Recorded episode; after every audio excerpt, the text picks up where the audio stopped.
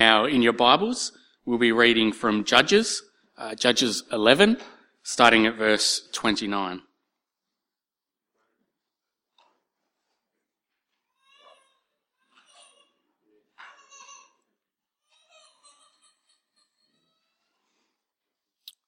So, Judges 11, starting at verse 29. Then the Spirit of the Lord was upon Jephthah, and he passed through Gilead and Manasseh, and passed unto Mizpah of Gilead. From, and from Mizpah of Gilead he passed unto the Ammonites. And Jephthah made a vow to the Lord, and said, If you will give the Ammonites into my hand, then whatever comes out from the doors of my house to meet me, when I return in peace from the Ammonites, shall be the Lord's, and I will offer it up for a burnt offering. So Jephthah crossed over to the Ammonites to fight against them, and the Lord gave them into his hand. And he struck them from Aroer to the neighborhood of Minnith, twenty cities, and as far as Abel Keramim, with a great blow. So the Ammonites were subdued before the people of Israel. Then Jephthah came to his home in Mizpah and behold, his daughter came out to meet him with tambourines and with dances. He was his only, she was his only child. Besides her, he had neither son nor daughter. And as soon as he saw her, he tore his clothes and said, Alas, my daughter, you have brought me very low, and you have become the cause of great trouble to me. For I have opened my mouth to the Lord, and I cannot take back my vow. And she said to him, my father, you have opened your mouth to the Lord. Do to me according to what has gone out of your mouth, now that the Lord has avenged you on your enemies, on the Ammonites. So she said to her father, Let this thing be done for me. Leave me alone for two months that I may go up and down on the mountains and weep for my virginity, I and my companions. So he said, Go. Then he sent her away for two months, and she departed, she and her companions, and wept for her virginity on the mountains. And at the end of the two months, she returned to her father, who did with her according to the vow he had made. She had never known a man, and it became a custom in Israel that the daughters of Israel went year by year to lament the daughter of Jephthah, the Gileadite, four days in the year.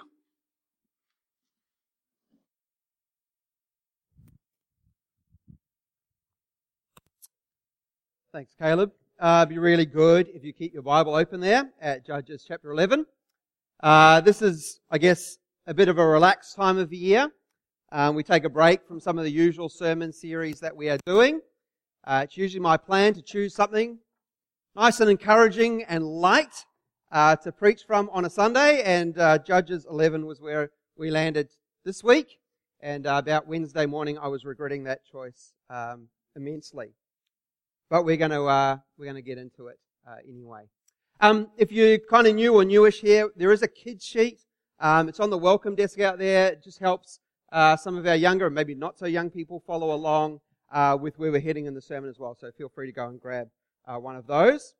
Uh, before we get in, let's pray together, shall we? Heavenly Father, we do. we thank you for your word. Lord God, we thank you for the parts that are really easy uh, and speak so wonderfully and clearly of your work of the Lord Jesus Christ, of salvation um, through his sacrifice. Um, we thank you that you make the gospel so clear in your word. But we also thank you for the parts that are harder, uh, the parts that make us think and challenge us, uh, make us consider what you are doing in your word and also in our lives. And we Pray, Father, that by your Holy Spirit you would give us understanding uh, to your word this morning as we consider this passage.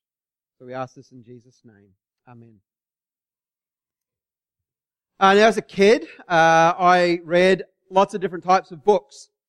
Uh, one of the types of books that I read uh, were books that were called Choose Your Own Adventure books. I don't know if anybody else uh, read those sort of books. Books where, as you go through the story, you get to make choices about where you want the story to go, and you kind of end up with the finale or the final of your own making.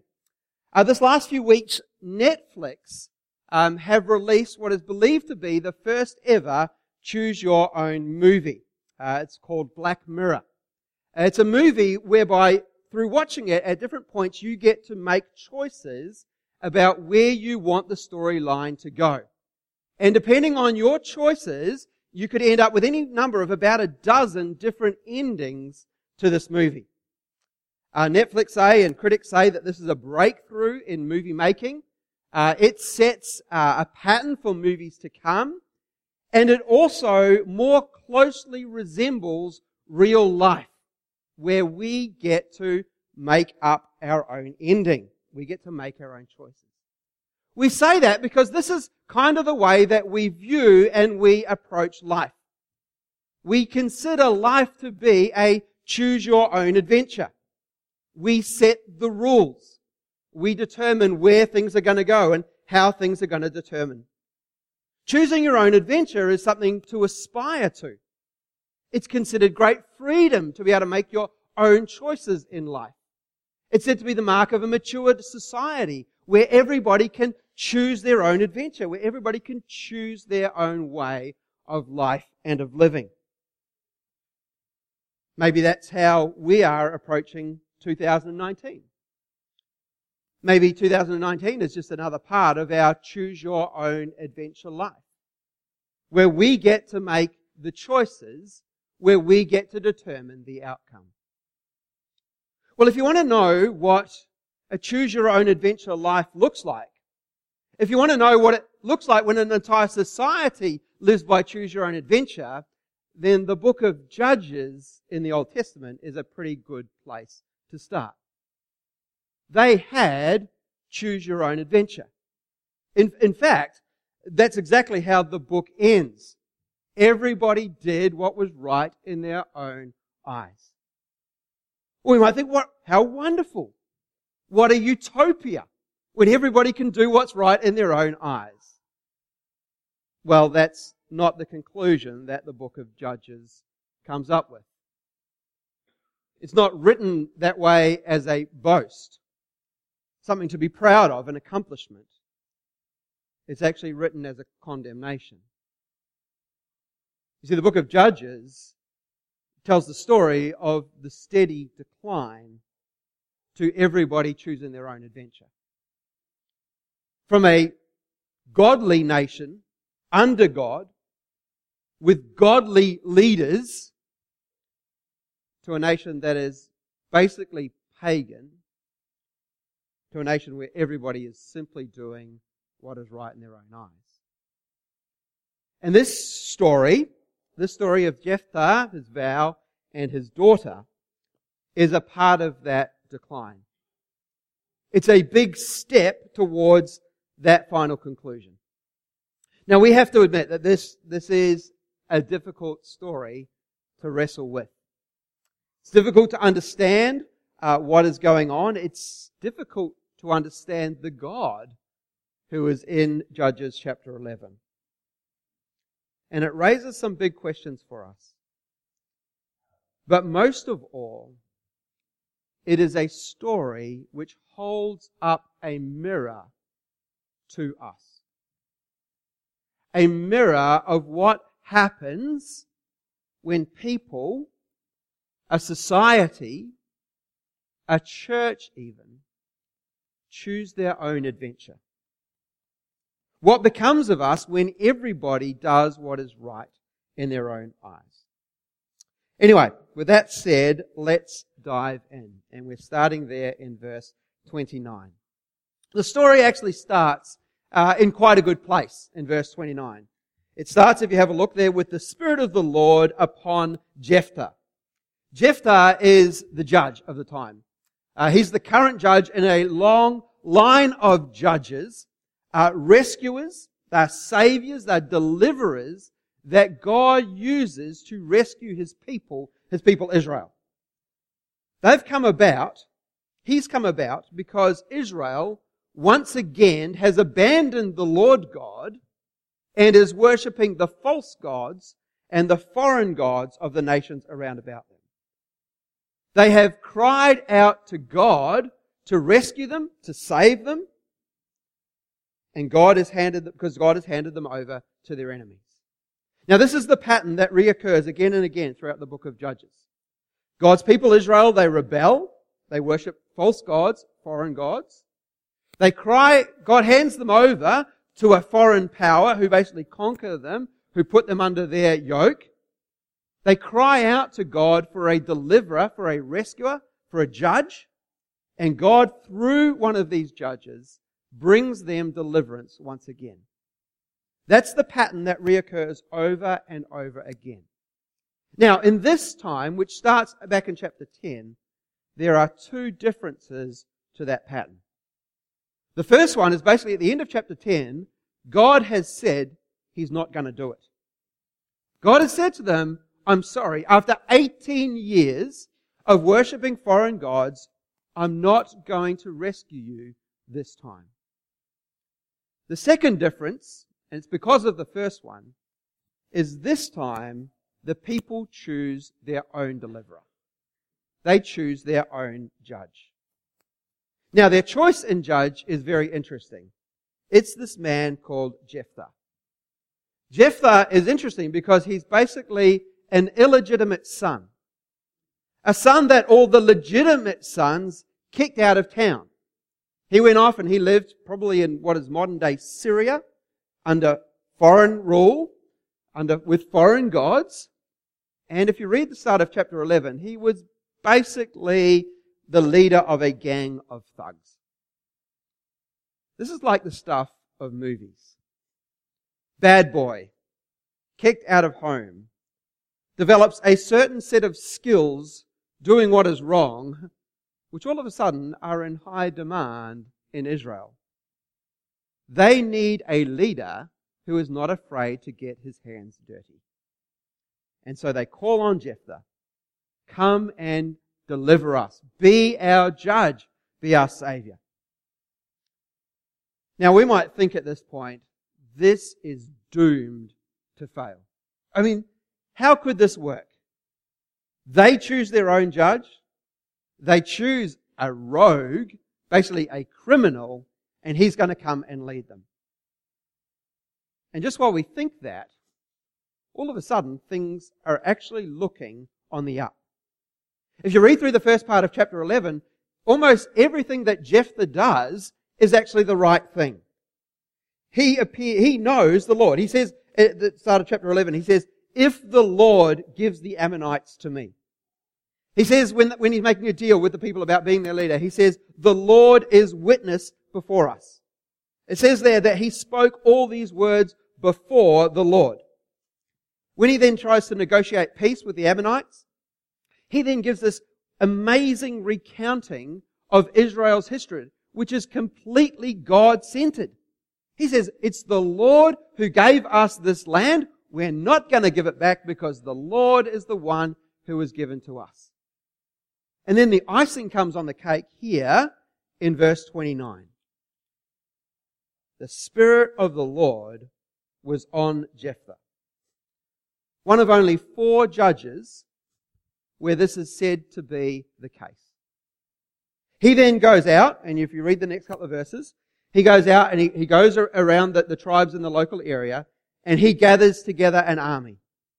And just about as he's about to go out to battle, he makes this, on the surface, incredibly faithful vow to God.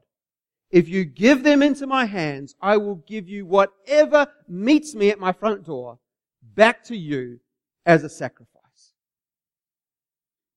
And what happens? God gives him the victory. Have a look there at verse 32. Look what it says. So Jephthah crossed over to the Ammonites to fight against them. And what happens? And the Lord gave them into his hands. God gives him the victory. He then conquers 20 cities. Hang on. That sounds an awful lot like somebody else who went before. That sounds a lot like Joshua. Here we've got a leader who's actually starting to look and sound and do things like the great leader before him, Joshua did. And at the end of verse 33, so the Ammonites were subdued before the people of Israel. Now, we, we have to deal with some pretty tricky stuff in a moment. Uh, but before we do that, we need to notice something. How incredibly gracious and merciful is God here to his people Israel. How absolutely faithful. In spite of their unfaithfulness. 18 years, it said in chapter, it said in chapter 10. 18 years they abandoned him and they worshiped false gods. They worshiped idols. They were involved in all sorts of pagan practices. They choose their own deliverer. They choose a criminal to be that one. And look at how God deals with them. He delivers them. He uses that criminal to bring them freedom. He uses that awful situation to rescue his people. And how often is it that that's exactly how you and I experience God as well? So incredibly gracious and so incredibly merciful and so incredibly kind to us in spite of what we do. Think of some of the think of some of the foolish decisions that, that we make in our lives. Think about some of the downright rebellious decisions that you and I make in our lives. And how does God, how does God treat us, His own? He treats us as loved children. How often does He save us, rescue us from those awful decisions that we make? How often does He spare us the worst of the consequences of, of the awful things that you and I do? How often does He even turn our sinfulness and our rebellion into something that is actually good for us? Maybe that's been your experience lately. Maybe, maybe you've come through a time where, wow, you kind of threw it back in God's face for a while. And yet, he was absolutely merciful and kind and saved us and brought us back to himself. Maybe, maybe you're actually in the middle of that at the moment. Maybe this is actually the time when you're making those decisions, doing your own thing, choosing your own adventure, and wondering, what on earth God is going to do with you. Well, here we see a God who is merciful and kind and generous, even to rebels, who sees people through Christ and his life and his death and treats his own as loved children. Maybe there's somebody in our lives at the moment that we know is going through a time like this. Might be a friend, might be a child, a relative. We see them making, making bad choices, bad decisions. We worry. We worry about them and their future. But let's remember there is a God who is merciful and kind and who knows his own. He knows those who are his children. And he knows how to rescue them, even out of the most awful and horrible and rebellious of situations. He knows and he loves those who are his own. Now, if the story finished here, it would be great. We'd be out of here by 11. That would be amazing, wouldn't it? We could apply it further and then we could go home. But it doesn't. And unfortunately, the story gets a whole lot more difficult from here. Because you remember that vow? That vow that Jephthah makes? Well, that vow is about to come home to roost. Verse 34. Then Jephthah came home to his home at Mizpah and behold, his daughter came out to meet him with tambourines and with dances. She was his only child. All of a sudden, Jephthah is thinking, what on earth have I done? As he promised to God that he would sacrifice the very first thing that came out to meet him. But then we start to think a little bit about that vow. And we ask the question, what was Jephthah thinking? What did he think was going to come and meet him out the front door? The kitchen table? A wardrobe? Maybe the family dog? And then we realize that Jephthah probably had in mind a human sacrifice all along. Maybe it was a stray goat or a chicken that was going to come out. But most likely, it was going to be one of his servants. But it is not. It's his daughter. His only daughter.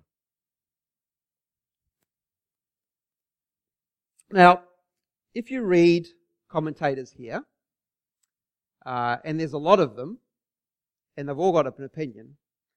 If you read commentators and people who write about this passage, there's one of two ways that you can basically go from here. It's got to choose your own adventure uh, reading the Bible.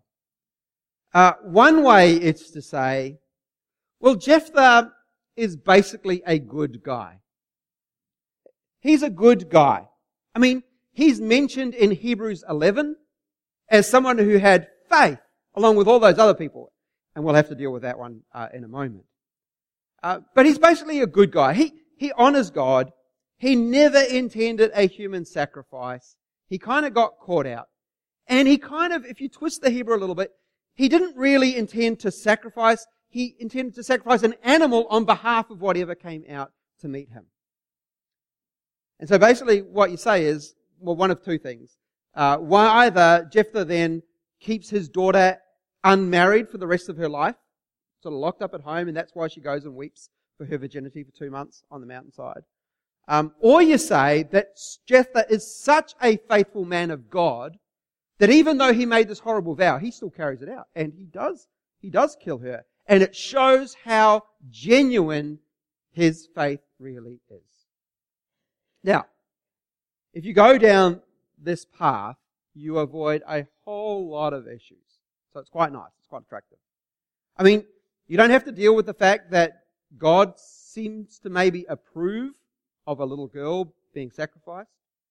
Um, you don't have to deal with the fact that Jephthah is under the influence of the Holy Spirit, and then he makes a vow, which ends up with him killing uh, his own daughter.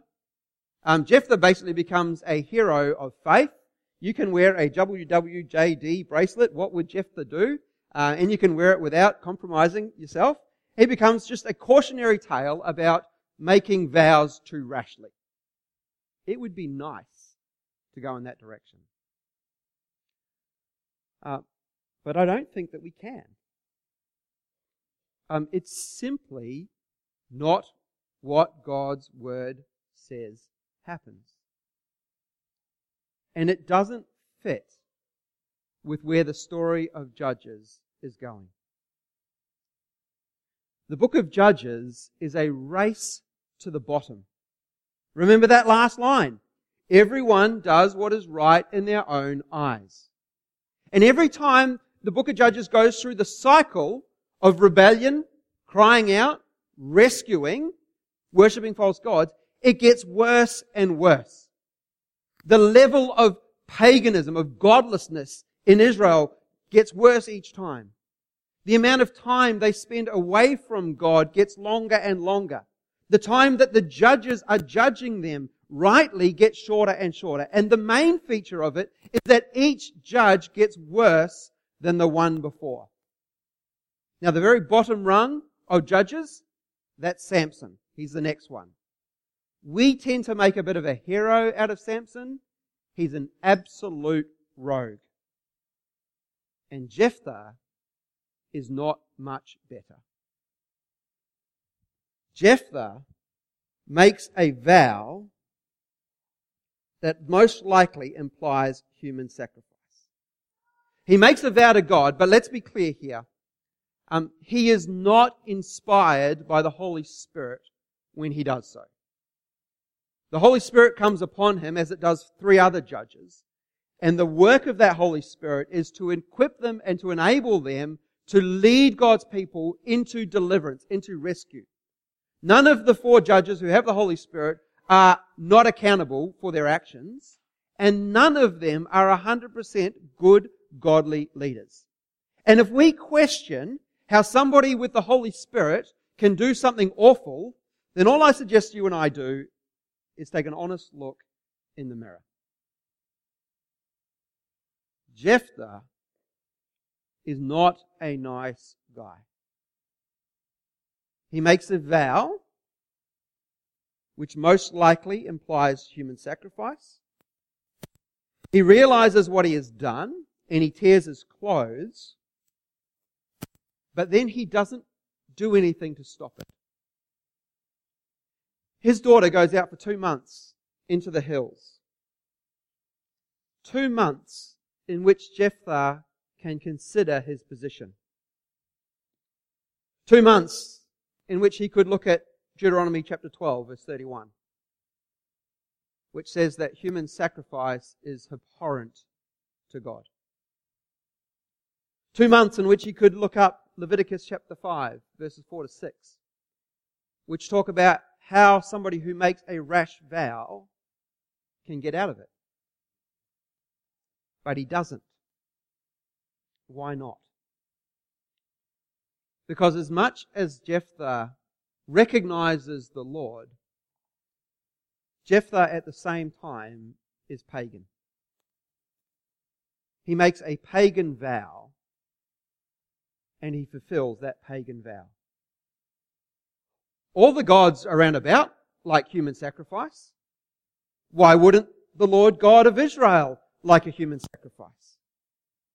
And as much as we should be disgusted and horrified that he kills his own daughter, we should be just as horrified that in the next chapter, he will then slaughter 42,000 of his fellow countrymen. Basically, for insulting him and his honor. Make no mistake, uh, we are meant to be horrified by this story. God's people, then and now, are meant to be so disgusted by this man and by what he does. God's people, then and now, are meant to ask the question, how on earth did it get to this point? How on earth did we get here? But you know what the issue is? They didn't. They didn't ask the question. They weren't horrified. And within a very short space of time, they will have forgotten the Lord God who rescued them. They will be worshipping those same gods around about them. They will be going on their merry way with pagan gods and with pagan practices. Can you see what God has done here? God has given Israel a rescuer who looks exactly like them. A hundred percent. They have a deliverer who is true Israelite. He looks exactly like they do. He is holding up a mirror to them saying, this is what it looks like when you choose your own adventure, when you go your own way. You end up with a rescuer of your own making that looks like you do.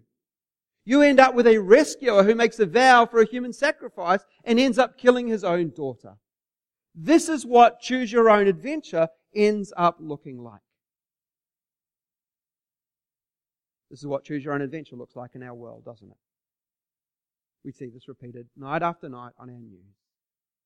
What our world looks like when everybody chooses their own adventure.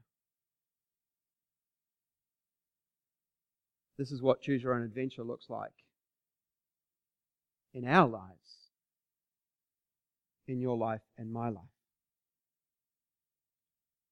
This is what it looks like when 2019 becomes a year that we will choose our own way. We will focus on the things that make us happy.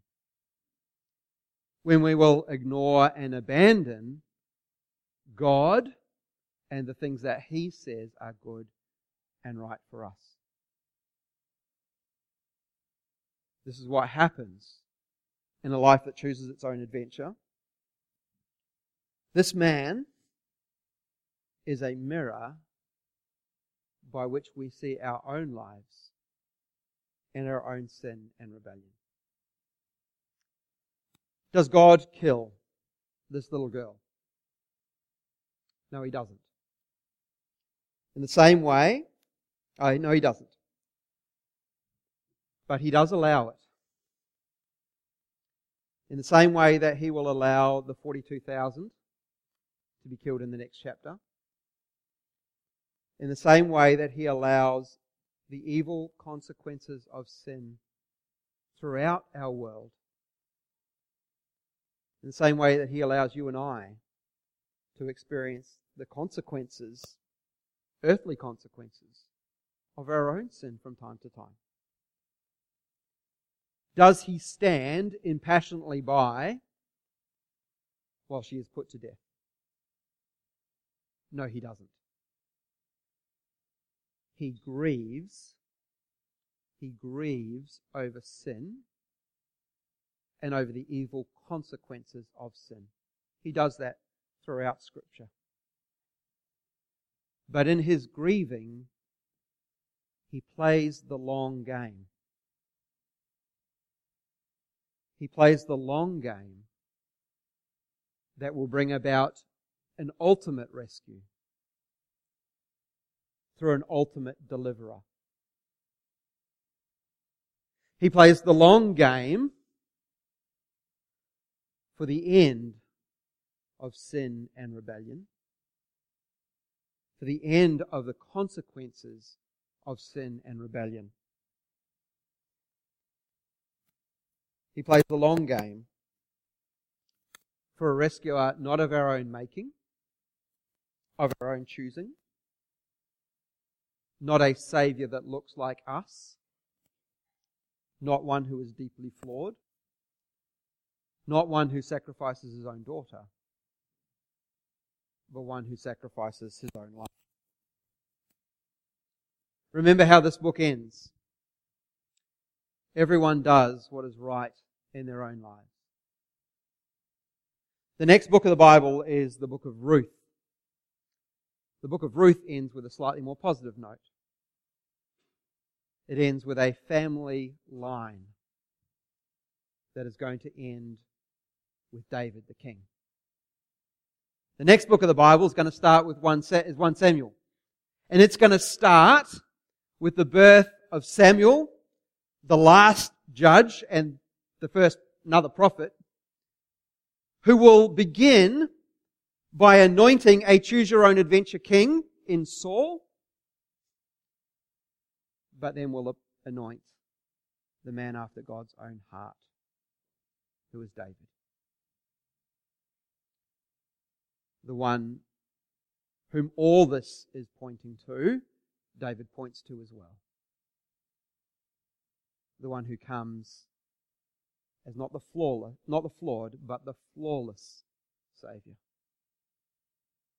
Our Lord and Savior Jesus Christ. Who comes not sacrificing anyone else, but laying down his own life. And why? So that sinners and rebels, like Jephthah, like me, like us, can be forgiven and know mercy and grace and forgiveness and can be brought home to God. Even, even people like Jephthah. The hardest part about this passage is not from the passage itself. It comes from Hebrews chapter 11, where Jephthah is listed amongst all the people who by faith, who by faith waited for what God was doing. We think, how can a rogue like Jephthah be on that list? But then we look at the rest of the list and we ask, how can anybody be on that list? They're on that list not by their works, but by grace. They're there because in their faith, they bear witness to the God of grace and mercy who has always been about the work of rescuing sinners, of bringing rebels into his kingdom. They're there not because they deserved it, but by grace they trusted in the promises of God. And for all his flaws, and for all his sin, and for all his rebellion, even Jephthah is included in that list. When we hold up these verses as a mirror, we see our own sin and our rebellion. Our tendencies to choose our own adventure, to go our own way. What a choose your own adventure life looks like. And at the same time, we see the grace and the kindness and the mercy of God in Christ, who's always been about the work of rescuing rebels, who's always been showing kindness to sinners. Let's pray to him, shall we?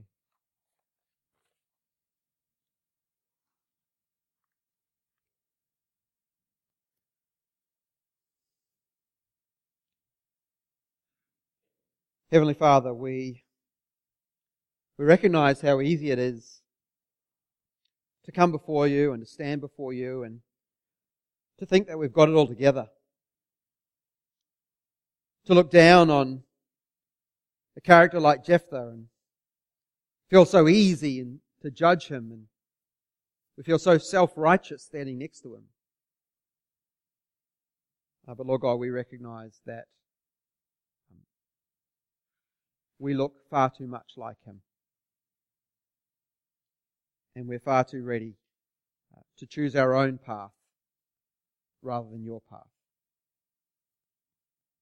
And so, Lord God, we, we pray for your mercy and your grace. That we might see ourselves as we really are before you. And at the same time, we might see the wonderful mercy and love of our Saviour Jesus. We might see the enormity of the sacrifice that He makes uh, for us. That we might live in the wonder of grace. In Jesus' name. Amen.